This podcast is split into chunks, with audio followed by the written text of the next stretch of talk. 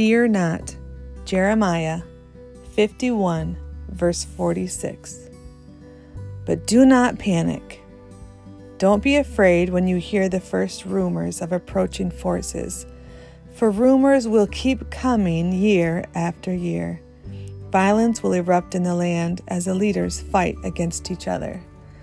Oh boy, doesn't that kind of feel like now? It feels like the whole world is in some type of turmoil right now.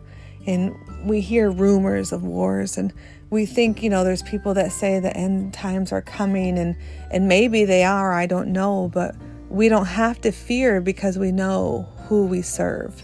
And you know, we can actually rejoice if the end times are coming because we know that our time of true peace is on its way. But God here is saying, don't panic. Don't be afraid. I can tell you, living in a third world country, it's easy to panic. It's easy to be afraid because things break out and you don't know where you're going, and and um, you know manifestations come up, and we fear of kidnappings and drive-by shootings and all these different things going on, and it's easy to panic and it's easy to be afraid. And I think those things are natural. It's not that we don't have that emotion in us, it's just we don't let it terrorize us. You know, we're going to either fight, flight, or freeze. Um, so it's learning how to work through this fear. Sometimes there's very real things to be afraid of, but God is saying, don't let it paralyze you. Keep moving, keep trusting, know that I am God and that I'm with you. We are never alone. Sister, you are not alone today. If you're facing something really hard, something really scary, you could be really, truly under distress. Maybe you're living in a situation that you know you need to get out of because you're not safe.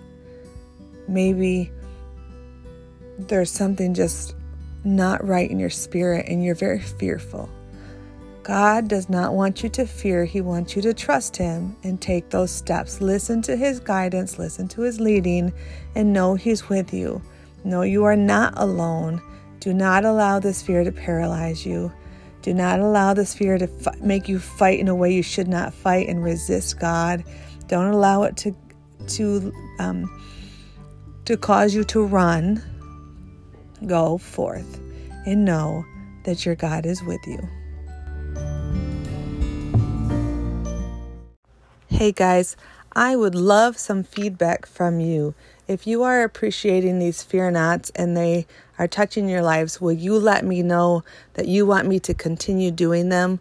I am going to make a decision by the end of March if I will continue on for the rest of the year with these daily fear nots because there's 365 of them, or if I'm going to stop at the end of March. But I want you to have input this is a podcast that's not for me, but for all of us. It's for you. And so I want to know from you if this is something that's too much, you don't utilize it, you don't need it. Um, let me know. I will not be offended. And if it's something that's really touching you and you're you are being encouraged by it every morning, let me know that too. I try to have these out at six in the morning so you can have it before you start your day or right at that time you need it. Um, but I want to hear from you. So you can look at the show notes and figure out how you can um, DM me or you can email me. I'll have all that stuff in the show notes for you. Please give me honest feedback. I would love to hear from you.